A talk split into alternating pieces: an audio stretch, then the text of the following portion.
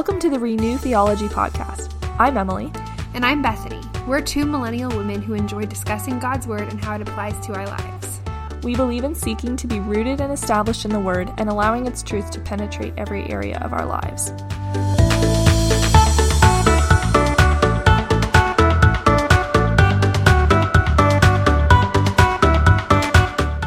Welcome to another episode of Renew Theology. Uh, today we're going to be talking about Bible translations. So we're going to be discussing why the Bible needed to be translated into English and why we have so many different translations today. And we're also going to give you a little mini history lesson on uh, some of the first English translations that came out. Then we're going to start talking about some of the um, different English translations that exist today. Uh, we're going to talk about the main ones and we're going to break down some of the different characteristics for each translation and what they're all useful for. And then at the very end of the episode, we're going to discuss paraphrases and why these should not be studied as normal Bibles and how they can be useful to us.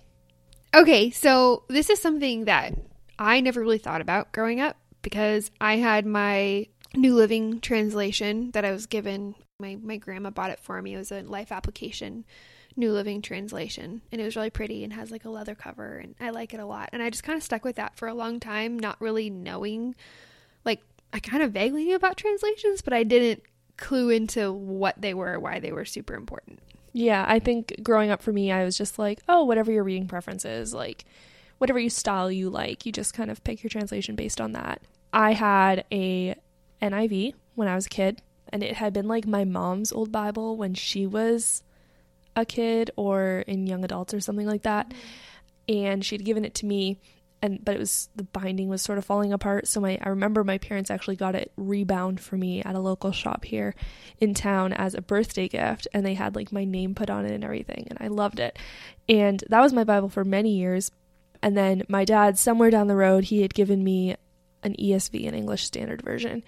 And so I kind of like would flip flop between the two of them. But as I finished up high school, um, I went to a youth conference and bought my own, like, sort of more compact sized ESV. I think it was like the thin line. And I really liked that one, used it for years. I still use the ESV today. So I personally, I really like the ESV now. But yeah, when I was younger, I had an NIV. Okay, so let's get into some of the history about this. So the first question is why do we need English translations at all? Like why why do we need something to be translated? The simple answer is that the original texts are not in English. So unless you can read Greek and Aramaic and Hebrew, you're not going to be able to read the original manuscripts. That's the problem. So in order to get what was written way back when into a form that we can understand now, it has to be translated from one language to another. So it's a pretty simple concept um, that we're working with. So, talking about English Bibles, um, the very first English Bible is actually the Wycliffe Bible, and it was translated in 1380.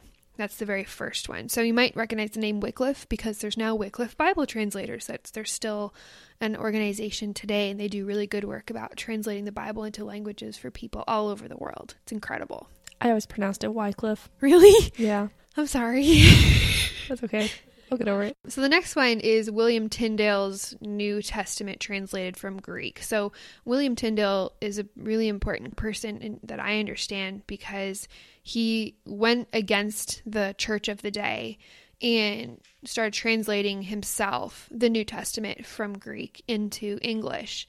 And because of the political religious climate at that time, he was actually arrested and then executed, and his body was burned. It was because of his resolute commitment to the Bible translation and his desire to make sure that from the the boy who's like a farm boy to the clergy, everybody could read the Bible for themselves. They didn't have to rely on someone else's um, translation or interpretation or explanation. They could have it in front of them. And that all went down in the late 1400s, early 1500s, correct? Yeah so that's it's a really interesting time because it's after like around Luther um, and his whole Protestant Reformation, and then the Catholic Church is trying to get its stuff together, and they're holding even tighter to their values. So later on, you have um, Mary, who is King Henry VIII's daughter, and she was just crazy for. Um, she was Catholic, and there was a really tightened up for a lot of killings, and it became extremely um, difficult to translate the Bible from its original languages, or at least Latin at that point, to English because it was just it was seen as heresy. So that's that's who actually killed William Tyndale. So I'm pretty excited to meet William Tyndale in heaven someday because I think he has some really amazing stories of God's provision and just his commitment to what God had called him to do. That's really the spark for why you can read the Bible in English today. So you've got William Tyndale to thank. So the Geneva Bible um, actually came about as a result of um, Mary's persecutions. So a bunch of English Protestants um, were in exile while Mary was reigning. And so they actually um, produced the Geneva Bible, which was first published in England in 1576. It was never authorized by the crown, so it was never like official, but it was super popular among Puritans. And so it was it was definitely like a people's Bible. I, I don't know about you, but like when I started researching this, I was sort of surprised to find out like, hey, the King James Version was like not the first English Bible. I think a lot of people assume that yeah, um, it's like, because it's like the only main surviving. It's the biggest one. That's the one people know, and it stayed all the way until it was redone. They got the new King James version in the 1980s. Um, it's interesting for me because Bibles are so common now in like the Western world. Um, like I have three or four personal hard copy Bibles, but at the time it would have been like very countercultural, like super against the crown. If you had an English translation and you were found with it, like you could be in big trouble. And that mindset to me is so interesting. It com- it compels me to study what I've got and really be grateful for being in this time. The King James version was actually a big deal publishing it. It was very organized. It was not, you know, just one rebel Protestant being like, "We need the Bible." Um, it was actually like commissioned by King James. He was like, I need you to do this Bible. And so here's a group of scholars. It's believed that there were 47 scholars who actually participated in putting together the King James Bible. Now, because of the time period, they didn't they only had access to about 6 Greek manuscripts when they were translating the New Testament. So a manuscript is just a copy of the New Testament that we have. Like it's a like a physical writing like paper or papyrus. So at the time, the oldest manuscript, the oldest Greek manuscript that they were writing from for the King James Version was from the 10th century. So we're talking a thousand years out from the original events, was the earliest that they could find. The latest manuscript they were using was from the 13th century. So that's 1,300 years after Jesus. So we're talking about a very large span of time. The, the margin of error is pretty large right here. So, to compare that to today, currently we have over 5,800 manuscripts that we translate from. And the earliest of these is from the late first to early second century. So, at the earliest, that would be 70 years after the death of Jesus. Um, so, it's, it's within that 100 years of Jesus' death. Now, to put that into perspective a bit, we're talking this is a physical copy of something that had been written down at the time of about the New Testament. Um, so this means it makes sense because they're not going to start writing and then circulating like a year after Jesus's death and resurrection. It's going to take a little bit for the apostles to write these and for them to be circulated among the people and then those copies made. So it makes sense that there's less the further back you go because they're you're right close and they're just being written. Yeah, and I think too, you wouldn't have needed to write things down two years after Jesus died because everybody would have known about it, right? The people who were who were witnesses to these events were still alive, so it was around the time when when these witnesses were were getting older or started dying that people started saying, "Hey, we should write this down for those who are going to come after us." It's neat because we actually have documentation of people who were around at that time who were writing um, either writing the New Testament like Luke was. And he says, I undertook to write an account of what happened. And he's trying to do that before all these witnesses um, die. And the Bible Project has an interesting comment where, you know, how like randomly there are people that are named in the Gospels? They think that those are the people who were the eyewitnesses that the writers went and talked to. Yeah, that makes sense because if you are trying to build a valid case for something, you're going to say, No, I talked to this person, they said it. That gives you some uh, validity and it, it legitimizes your claims. Yeah, like the story of Jairus' daughter being raised to life. Jairus is probably one of the people who gave his account of what happened to the writer, which I think is incredible. I never thought that that's totally new news to me. Yeah, that's super cool to think about.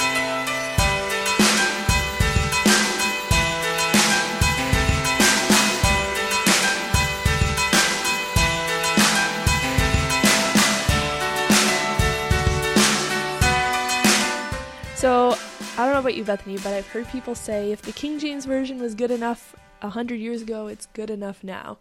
What are your thoughts on that? I've heard it even worse. If the King James Version was good enough for Paul, it's good enough for me. Newsflash uh, Paul didn't have the KJV. He would have no idea what he was looking at if he looked at a KJV Bible. English didn't exist No.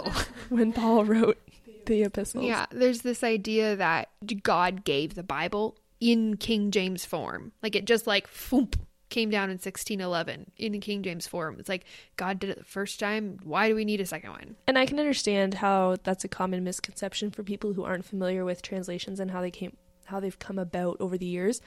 Um, because there is something about the King James version where when it was written it was the common language, but you know, now hundreds of years later it's definitely like a sort of a higher form of English. So it it just it sounds holy, you know, and it sounds like the Bible, and that's just because of the language it's written in. And the King James version was written to be very um, poetic and very beautiful. It's a work of art, so it definitely flows and has has a rhythm to it. Yeah, it it is a really neat. Like when you hear it, you kind of get the sense of, oh, this is like super important. Um, the the problem with that is that it was actually the King James version was written to be in the language of the people. The problem is now we don't speak that language anymore. There, like in, in numerous ways, we don't we don't use those words. Not only have some of those words changed meaning, we don't even know what some of them are. Like we don't use them anymore. And so the King James version mostly is not in the language of the people anymore. Its reason for being written is no longer valid in today's English world. So, the first translation we're going to talk about is the New American Standard Version. So, this version was originally published in 1971 and then it was revised um, in 1995. And I believe they're actually working on another revision right now. When the New American Standard Version first came out, it was highly praised for being very accurate, being very true to the original languages. But people who wanted a Bible that was smoother to read and had a nicer flow to it we were a little more critical of it.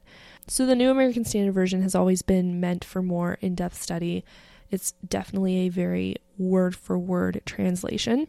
And I believe right now they're actually working on updating it because it hasn't been updated in a long time. So, because they're working with older, more older manuscripts, they can go back and say, okay, well, this newer manuscript, it doesn't have this thing, and the older manuscript does, so the older one is probably more correct. It's not always the case, but because they have so many more options to work for, there's a there's much less um, options of error because they just if you've got 17 that have one error and the rest of them don't, you're going to go with the one that doesn't have that. It makes more sense. It's easier to figure out moving forward. So, our next one is the English Standard Version. So, this was originally published in 2001, and several revisions have taken place since then in 2011 and 2016. So, it uses the Revised Standard Version, which we didn't talk about because it's no longer in print, as its base text. So, it means that they didn't go straight from Greek to English, they went from the Revised Standard English Version and then reworked in the original languages when they felt it was necessary. So they basically updated the revised standard version. And the ri- revised standard version is an older version. So they have more source documents now, right? So they basically, it's basically an improved revised standard version. Um, so it's a word for word translation, but a little bit less so than the New American Standard Bible. So it's considered a bit more readable. Um, now, we're going to talk about something now it doesn't try to be gender neutral, but rather gender accurate. So at this point in time, there are lots of um, phrases that are about when a man does this or talk about talking about brothers, but oftentimes those words um, meant men and women. Like, go tell the brethren this. Well, it's not like you're going to exclude all the women when you tell them that. You're talking about everybody. Or if it's like, um, what does it profit a man if he gains the world and loses his soul? They're not just talking about men, women can also have that issue. So they're moving away from just saying the male version and trying to include um, both genders, which is what the meaning of the original text was. So instead of trying to be gender neutral and saying like or instead of saying brothers, they would say siblings, maybe, or brothers and sisters. Instead, it tries to be gender accurate, meaning in the cases where they're referring to men and women, they make that clear. This is something that we don't really have in English. Like, if we are talking to um, men and women, we're going to say men and women. Ladies and gentlemen, can I have your attention, please? Like, we don't just say people, you know, at least not in formal writing. But this is something that I always compare to like the Spanish language. So I took Spanish. It, I'm sure it applies to other languages as well, but I took Spanish in high school. And in Spanish, of course, you have the genders, right? So you have like something like brothers and sisters or boys and girls, right? If you are, so if you're addressing a crowd of boys, you're going to call them niños, right? And if you're addressing a group of female children, you're going to say niñas, right? That's the that's the female form. But if you're in a room of boys and girls, even if there's only one boy and the rest are girls, you say niños. Like it takes on the male form. Yeah.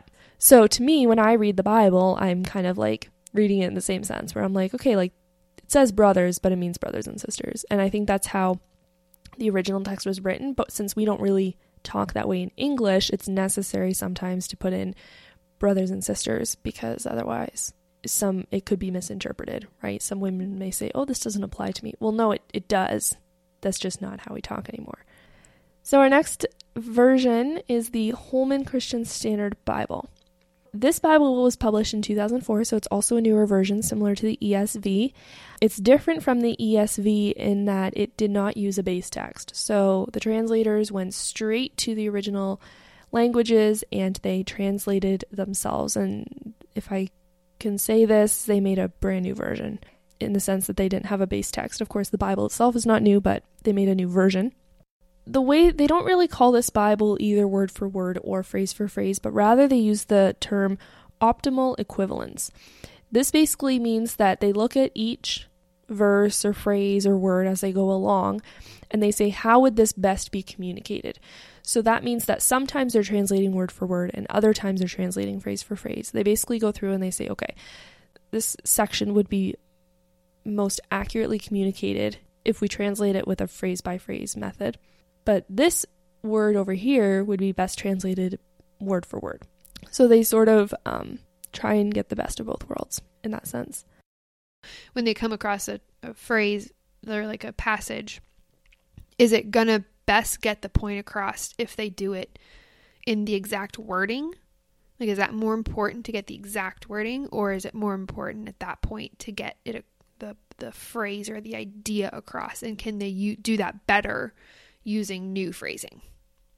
I've also heard that this translation um, is a quote Baptist translation. A lot of people think, oh, this is a Southern Baptist translation, and so it sort of leans in that direction, but that's not true. Um, there were over a hundred scholars involved in this translation, and those hundred scholars came from 17 different denominations. So it definitely is not biased towards the Baptist tradition. Next one is the New International Version. So, this is probably the most popular English translation right now. It tends to be more phrase for phrase than word for word. It's used in a lot of pulpits across the Western world, the English speaking world. So, it was published in 1984 and then revised in 2011.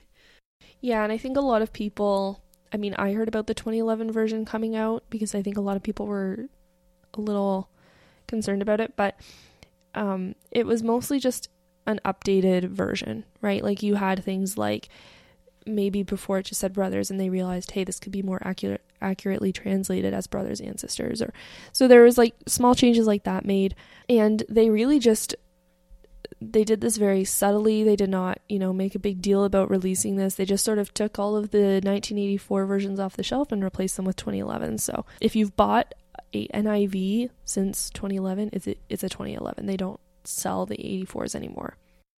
So the next translation is the New Living Translation, and this is the one Bethany had mentioned that she had growing up as a kid. And my husband William has like the guy's version of Bethany's Bible. Like it's the same Bible, it's just black and gray. So the New Living Translation is pretty commonly known as a phrase by phrase translation. That being said, it's a pretty good phrase for phrase translation. Since I'm used to studying out of the ESV, I think where I find the New Living Translation to be useful is when I just need a new perspective. It's really helpful, and I will just, if I don't quite understand the wording of a passage, I'm able to pull that Bible out, and because it's more phrase for phrase and it's a little bit more modern language and it flows a little bit nicer, sometimes it helps me deepen my understanding of the passage. Um, so it can be really useful for that. Okay, let's, so let's talk about paraphrases. yeah, dun dun dun. I have problems with these.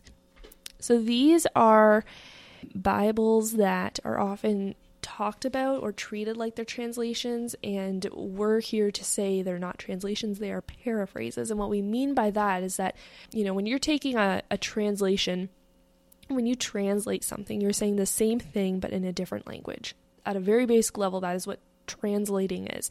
If you have an English document and you translate it into Spanish, you're not changing the meaning at all. You're going straight from one language to the other. You're being as accurate as possible. A paraphrase is not a translation because that's not the goal of a paraphrase. The goal of a paraphrase is to take a text and express it in a different way to the reader. So, paraphrasing, according to Google, is a rewording of something written or spoken by someone else. So, it's expressing the meaning using different words. A simple way to think about paraphrasing would be it's not quoting. If you quote someone directly, you are saying word for word what they said, right? But if you're paraphrasing them, you are basically getting the gist of it without saying their exact wording. So, a lot of these are often the work of one person. So, the message um, was by Eugene Peterson, and then the Passion Translation was by Brian Simmons. I have a problem with it being called a translation because it's not. Um, I remember doing a word study in one of in my inductive Bible study class or a Bible study class in university, and we compared them all together, and it was almost laughable sometimes just how far off some of the paraphrases we were looking at were, because we had done from all the way from word for word, and it was just like this is nothing like what it is And the other translate. Like it totally missed the mark. And it was kind of scary because I know that some people do use these as their main reading material. Like they they think it's easy and it, they understand it, and so they stick with it. And we're concerned that these are standing in for the Bible when they're not. They're not a translation. It's somebody's interpretive, um, poetic writings that are, are could be very misleading, and it's pretty easy to be off base. And I, if you don't believe us, I challenge you to do a comparison. It's pretty easy to do on the YouVersion Bible app. You can pull up a translation, um, a verse, and then go through three or four different translations pretty easy and just see what they all say. Um, I do that quite often in church, or if I'm doing my own study, I'll just pull out my phone, open the app, and I'll I have looked through a couple of them within like two minutes, and it just it's very helpful. So I would challenge you if you're a um, a paraphrase Bible person to do the work, do the research, see if what you're reading is um, comparable to other translations that are more reliable. And I think it's important to note too that there's nothing wrong with having a Bible that's easy to read. I think it's it's far better to have a Bible that's easy to read, that is phrase for phrase, like the New Living Translation, than to have a King James version that you can't understand. Um, you know, the important thing is that we're in the Word. The ones that are more phrase for phrase, they just have a nicer flow to them, so they do come off as a little easier to read.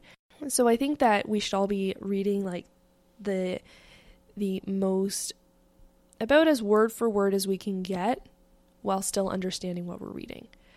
I do not read the King James Version. I there's nothing wrong with my reading ability, but I'm still not going to read the King James Version. So there are people who say that you should aspire to read the King James Version because it's a higher reading level, but that's not helpful if you don't understand it, and that's not helpful if you are not able to learn more about God because you're reading a version that is just so that has outdated language. That's not helpful. And so the King James Version, it's beautiful, it's a work of art, and if you enjoy reading it, go for it. But don't ever feel guilty because you don't read it.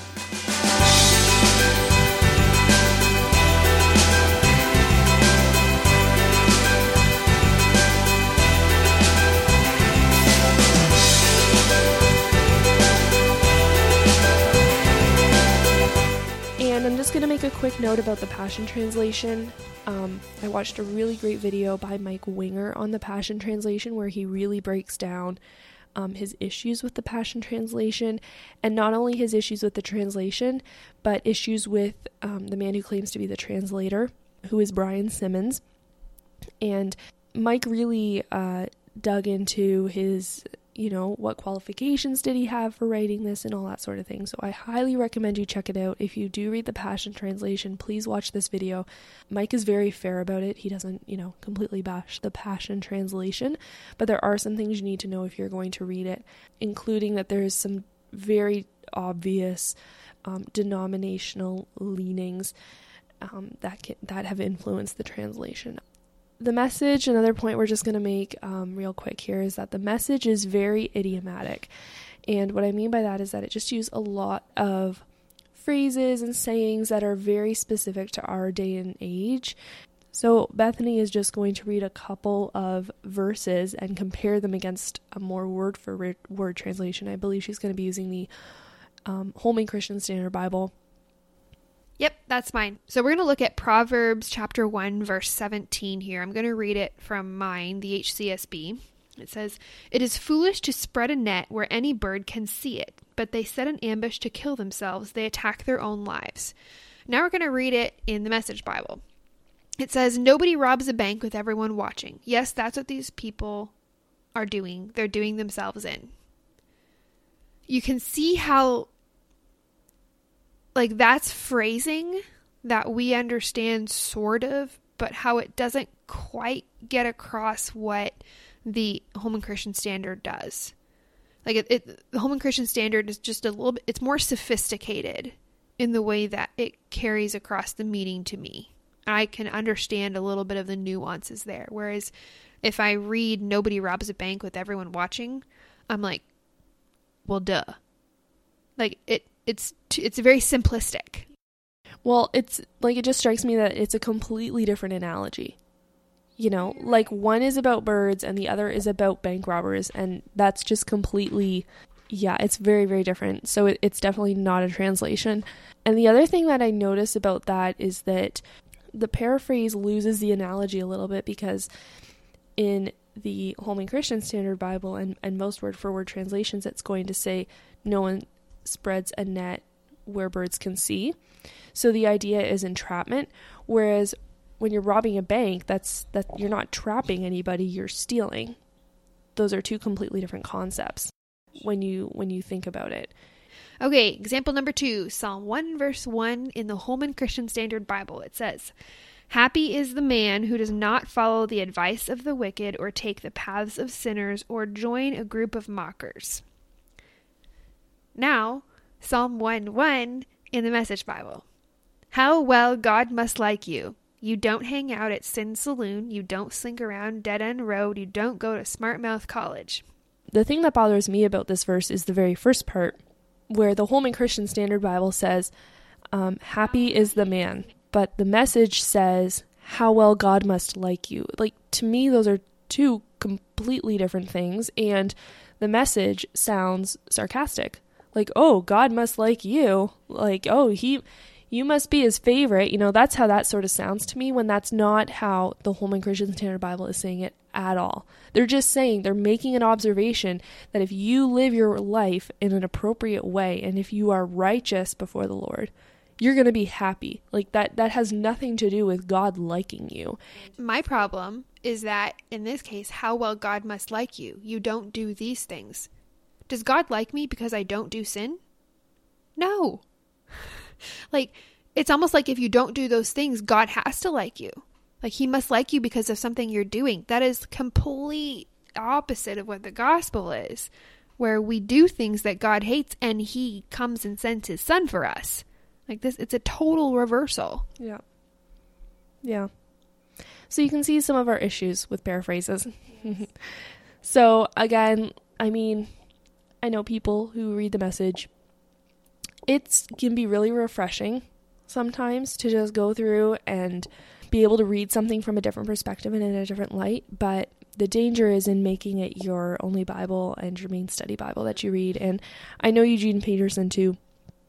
He did not write this with the intention of it being a study Bible. And he said that he, you know, he'd go into churches and they would be quoting the message from the pulpit and he'd feel embarrassed. And he was like, that's not why I wrote this because he knows that it's not accurate enough to preach from in that sense.